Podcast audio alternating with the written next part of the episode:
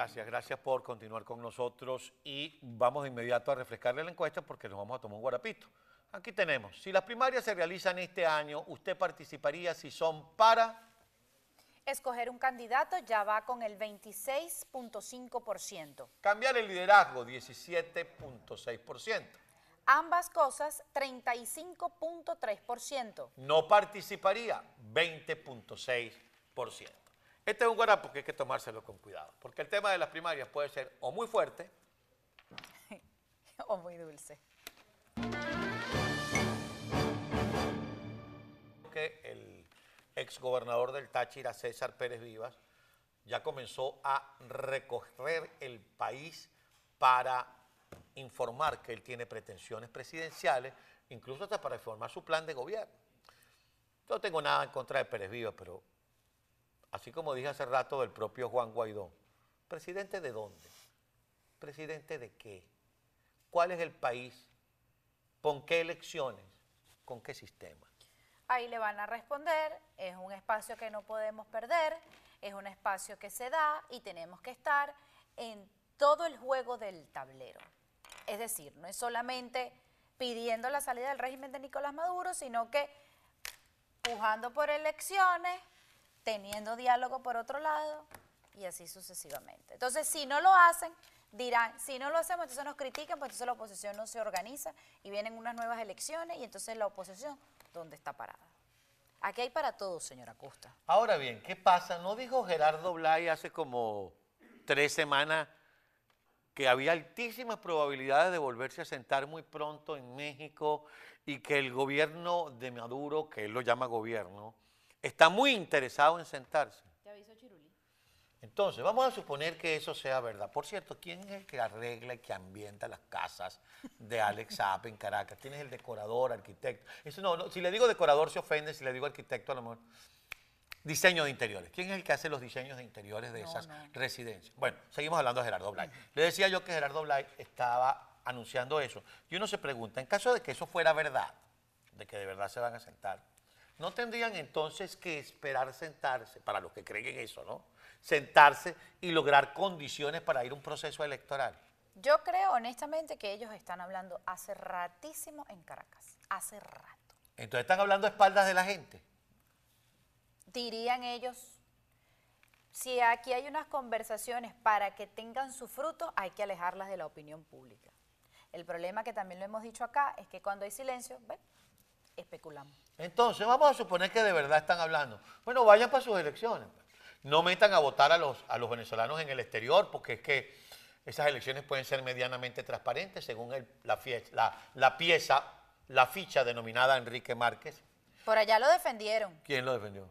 Eh, Rafael Poleo, que él creía en la palabra de Enrique Márquez porque Bueno, Enrique Márquez era una Rafael, persona a seria. quien yo respeto mucho, pero Rafael le creyó, no. ¿Por qué le tengo yo que creer a Enrique Márquez? No, no, yo solamente... Cuando me dice que, ¿cómo le puedo yo creer a un rector electoral que me dice las elecciones van a ser medianamente transparentes?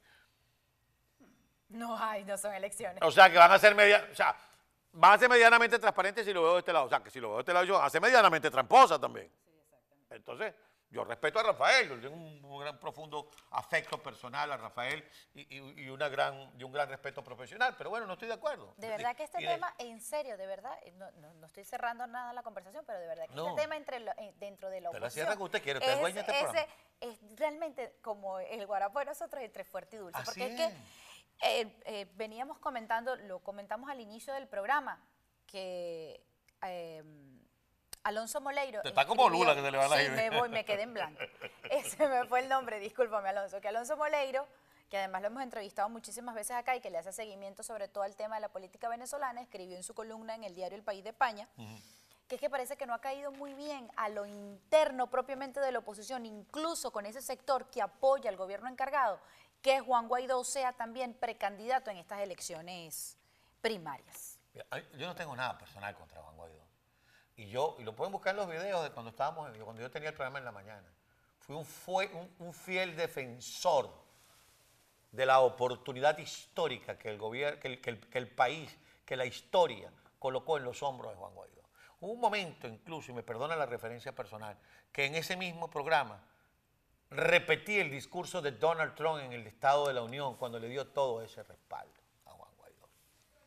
Es que Pero parece que hoy eso... por hoy, hoy por hoy me digo, ¿qué hizo con ese respaldo? Ah, bueno, me voy a lo que dijo Diego Arri ayer, Ajá. que Leopoldo López y los partidos políticos no lo dejaron crecer, al contrario, lo, bueno, le echaron una vaina bien echada, pues.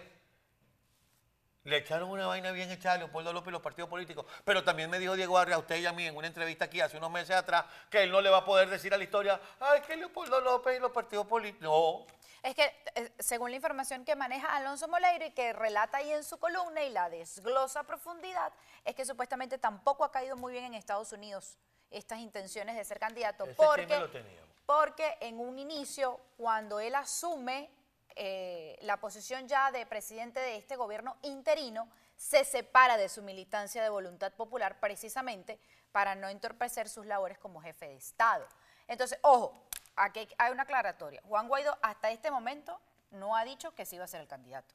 Todo esto son especulaciones, lo propuso eh, Freddy Superlano, Y él no dijo pero que no. todavía... Y ese movimiento to- Salvemos a Venezuela, ¿pa' Pero tampoco dijo que sí. Entonces, Va bueno, a hay que ser el esperar. precandidato. A lo mejor hacen una charada dentro de Voluntad Popular. Leopoldo López, ¿tú crees que se va a tirar Leopoldo López? Que se mate, guay. Lo van a dejar que se mate. Dice, "Tía, quémalo. Como le hicieron a Capriles. Yo he escuchado, yo he escuchado, no, yo he escuchado expresiones que él no se creía presidente, que se jorobe. No dice que se jorobe, que se jorobe. Es que así son allá adentro. Allá de. No, espérate, Allá del lado adentro primero justicia, la misma, la misma barca atravesando el río. Eso Y no quiero saber. Cuando no me funciona, ¿quién eres tú? Toditos son así.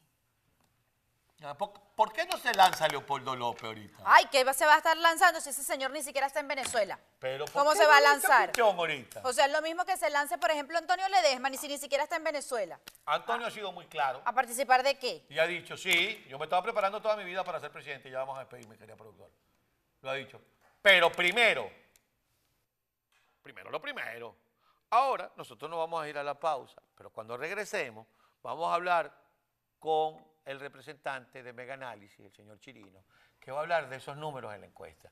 Y vamos a ver, eso tiene un universo, eso tiene una ficha técnica y nos muestra una Venezuela que está entre fuerte, Y dulce. más fuerte que dulce.